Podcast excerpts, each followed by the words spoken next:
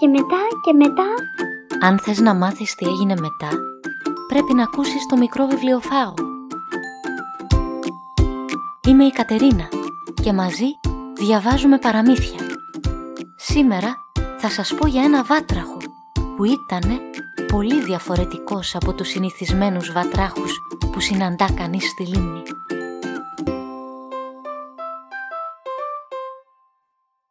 Ο πρίγκιπας Βάτραχος ή ο καρδιοσίδερος Χάινεριχ. Τον παλιό καλό καιρό, όταν οι ευχές βοηθούσαν ακόμα στις δύσκολες περιστάσεις, ζούσε ένας βασιλιάς. Όλες οι θυγατέρες του ήταν πανέμορφες.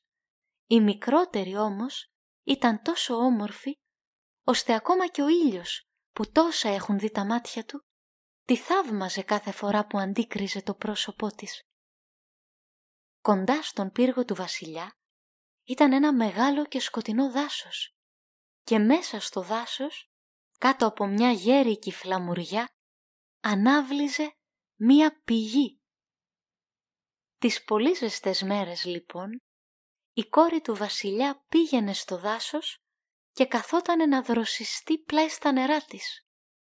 Και για να περνάει την ώρα της, είχε ένα χρυσό τόπι που το πετούσε ψηλά και το πιανε πάλι. Το τόπι αυτό ήταν το πιο αγαπημένο της παιχνίδι. Να όμως που μια φορά ήρθαν έτσι τα πράγματα και το χρυσό τόπι της ξέφυγε. Η Βασιλοπούλα είχε σηκώσει ψηλά τα χέρια της για να το πιάσει, αλλά ξαστόχησε και αυτό κατρακύλησε στο χώμα και έπεσε ίσια μέσα στα νερά της πηγής. Η Βασιλοπούλα προσπάθησε να μην το χάσει από τα μάτια της, το τόπι όμως εξαφανίστηκε μέσα στα νερά. Και η πηγή ήταν τόσο βαθιά, τόσο βαθιά, που δεν έβλεπε στον πάτο. Τότε η κόρη άρχισε να κλαίει και έκλαιγε όλο και πιο δυνατά και παρηγοριά δεν είχε. Κι έτσι όπως έκλαιγε και χτυπιόταν, άκουσε ξάφνου μια φωνή να τη ρωτάει «Τι έχεις, Βασιλοπούλα μου, και θρυνείς τόσο σπαραχτικά, που κι από πέτρα να ήταν η καρδιά του ανθρώπου θαράγιζε» Η πεντάμορφη γύρισε και τι να δει. Ένας κακάσχημος βάτραχος είχε βγάλει το χοντρό κεφάλι του έξω από τα νερά και της μιλούσε με ανθρώπινη φωνή. «Αχ, εσύ είσαι γεροβάτραχε», είπε. «Κλαίω για το χρυσό μου τόπι που μου πέσε στο νερό». «Ησύχασε, κι άλλο μην κλαις», αποκρίθηκε ο βάτραχος. «Εγώ θα σε βοηθήσω. Αλλά τι θα μου δώσεις αν σου φέρω πίσω το χρυσό σου τόπι». «Ό,τι κι αν μου γυρέψεις, καλέ μου βάτραχε», απάντησε η Βασιλοπούλα. «Τα φορέματά μου, τα μαργαριτάρια μου και τα πολύτιμα πετράδια μου ακόμα και τη χρυσή κορώνα που φορώ. Ο βάτραχος τότε είπε «Δεν θέλω ούτε τα φορέματά σου, ούτε τα μαργαριτάρια σου και τα πολύτιμα πετράδια σου, ούτε τη χρυσή κορώνα που φοράς. Θέλω να μ' αγαπάς, να με έχεις φίλο σου και σύντροφος στα παιχνίδια σου, να μ' αφήνεις να κάθομαι δίπλα σου στο τραπέζι σου, να τρώω από το χρυσό πιατάκι σου, να πίνω από το ποτηράκι σου και να κοιμάμαι στο κρεβατάκι σου. Αν μου τα υποσχεθείς όλα αυτά, τότε θα βουτήξω ως τον πάτο και θα σου φέρω πίσω το χρυσό σου τόπι. Αχ ναι, είπε η Βασιλοπούλα. Σου υπόσχομαι πως θα έχεις ό,τι θελήσεις. Φτάνει να μου ξαναφέρεις το χρυσό μου τόπι. Μέσα της όμως σκεφτόταν «Μα τι κουταμάρες είναι τούτες που λέει ο κακομύρης ο βάτραχος, αφού εδώ μόνο μπορεί να ζήσει, μέσα στο νερό, μαζί με τους άλλους βατράχους, φωνάζοντας βρεκεκέξ σκουάξ σκουάξ. Άκου να πιάσει φιλίες με τους ανθρώπους.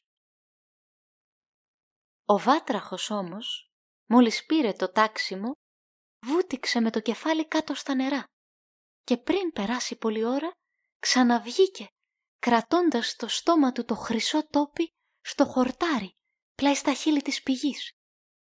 Η κόρη, καταχαρούμενη που ξανά βρίσκε το ωραίο της παιχνίδι, το άρπαξε στα χέρια της και έφυγε τρέχοντας. «Ε, περίμενε, περίμενε», φώναξε ο βάτραχος πίσω της. «Πάρε με και μένα μαζί σου. Δεν μπορώ να τρέξω σαν εσένα. Άδικα όμως ξεφώνιζε πίσω της «Βρε και κέξ, κουάξ, κουάξ». Η Βασιλοπούλα δεν του δώσε καμία σημασία. Τρέχοντας γύρισε στο παλάτι και ξέχασε αμέσως τον καημένο το βάτραχο που άλλο δεν του μένε να κάνει παρά να γυρίσει και πάλι στα νερά της πηγής του. Την άλλη μέρα, μόλις κάθισε στο τραπέζι μαζί με το βασιλιά και όλους τους παλατιανούς, μόλις άρχισε να τρώει από το χρυσό της το πιατάκι, να σου ξάφνου, πλίτς πλάτς, κάτι που ανέβαινε σερνόμενο τις μαρμάρινες σκάλες του παλατιού. Και όταν έφτασε πάνω, χτύπησε την πόρτα και φώναξε «Βασιλοπούλα, μικρή Βασιλοπούλα, άνοιξέ μου». Η πεντάμορφη έτρεξε να δει ποιος χτυπούσε. Αλλά όταν άνοιξε την πόρτα, αντίκρισε μπροστά της το βάτραχο. Αμέσως φάλισε την πόρτα, τη μαντάλωσε όσο πιο γρήγορα μπορούσε και κάθισε πάλι στο τραπέζι. Η καρδιά της όμως είχε παγώσει από το φόβο. Ο βασιλιάς κατάλαβε ότι η μικρή του κόρη έτρεμε από την τρομάρα της και τη ρώτησε «Παιδί μου, τι φοβάσαι, δεν είναι κανένας γίγαντας που χτύπησε την πόρτα μας και θέλει να σε πάρει» «Αχ όχι πατέρα», αποκρίθηκε εκείνη. «Δεν είναι γίγαντας, είναι ένας απέσιος βάτραχος».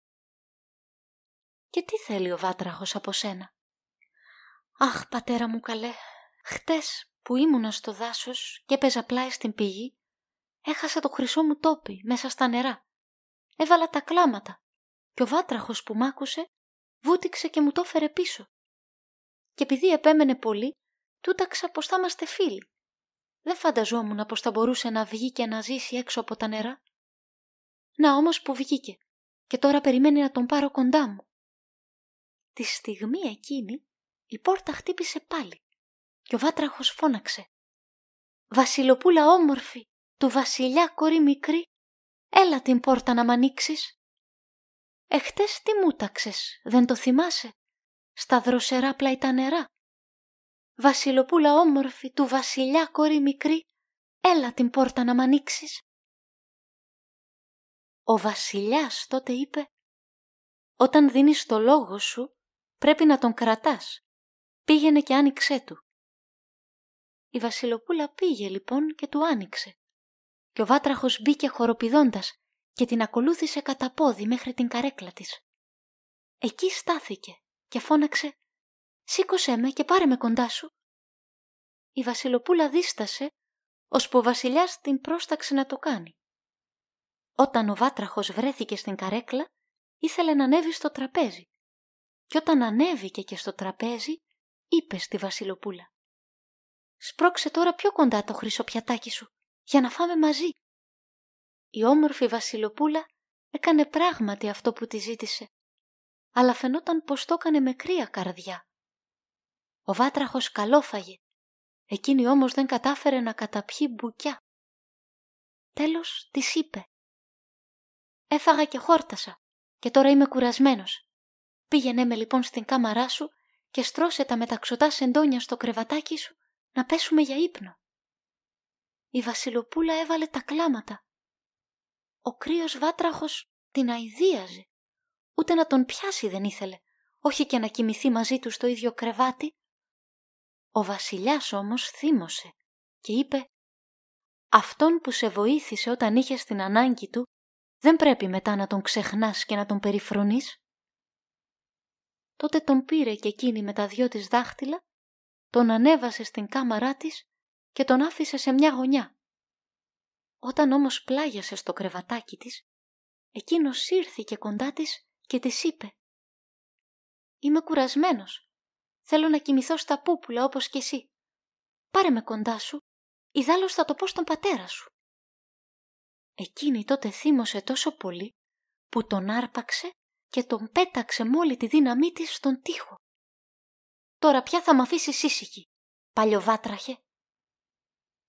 Να όμως που ξαναπέφτοντας ο βάτραχος δεν ήταν βάτραχος πια. Ήταν ένα βασιλόπουλο με όμορφα καλοσυνά τα μάτια και με την ευχή του πατέρα της, αυτός έγινε άντρας της και σύντροφός της. Της διηγήθηκε τότε εκείνος πως μια κακιά μάγισσα τον είχε καταραστεί και κανείς δεν θα μπορούσε να τον σώσει από την κατάρα της παρά μονάχα εκείνη, η μικρή, η πανέμορφη βασιλοπούλα. Την άλλη κιόλας μέρα της έταξε, θα έφευγαν για το βασίλειό του. Κι έτσι τους πήρε ο ύπνος. Το πρωί, σαν έφεξε ο Θεός τη μέρα, μια άμαξα ήρθε να τους πάρει. Οχτώ άσπρα άλογα την έσερναν. Άσπρα λοφία είχαν στα κεφάλια τους και χρυσές αλυσίδες στα χάμουρά τους. Και στη θέση του αμαξά στεκόταν ο πιστός Χάινεριχ, ο υπηρέτης του νεαρού βασιλιά. Ο πιστός Χάινεριχ το είχε πάρει κατάκαρδα όταν ο αφέντης του μεταμορφώθηκε σε βάτραχο και για να μην σπάσει η καρδιά του από τον πόνο την είχε σφίξει με τρεις σιδερένιες αλυσίδες. Αλλά η ώρα είχε φτάσει και άμαξα θα έφερνε το βασιλόπουλο πίσω στο βασίλειό του. Ο πιστός Χάινεριχ τους βοήθησε να ανέβουν κι οι δυο στην άμαξα και ανέβηκε κι ο ίδιος από πίσω. Ήταν τρισευτυχισμένος που τα μάγια είχαν λυθεί και ο αφέντης του είχε σωθεί. Δρόμο πήραν, δρόμο άφησαν και όταν προχώρησαν κάμποσο, το βασιλόπουλο άκουσε έναν θόρυβο από πίσω, λες και κάποιο σίδερο είχε σπάσει. Γύρισε τότε και φώναξε. «Το νου σου, Χάινριχ, η ρόδα μας θα σπάσει». «Όχι, αφέντη, και η χαρά σου ας μη χαλάσει. Είναι τα σίδερα που είχα σφίξει στην καρδιά απ' τη θλίψη να μη σπάσει την κακιά όταν η μάγη σας είχε μαγέψει και τη μορφή σου σου είχε κλέψει. Άλλη μια φορά κι άλλη μία ακούστηκε στο δρόμο ο ίδιος θόρυβος και κάθε φορά το βασιλόπουλο νόμιζε ότι είχε σπάσει η ρόδα της άμαξας. Αλλά δεν ήταν παρά οι τρεις αλυσίδες που είχε σφίξει γύρω από την καρδιά του ο πιστός Χάινεριχ.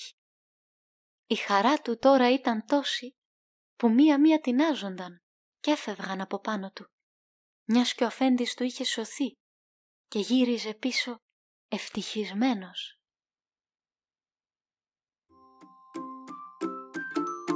Ακούστηκε το παραμύθι «Ο πρίγκιπας Βάτραχος» ή «Ο καρδιοσιδεροσφιγμένος Χάινριχ» των αδελφών Γκριμ. Μετάφραση Μαρία Αγγελίδου. Εκδόσεις Άγρα.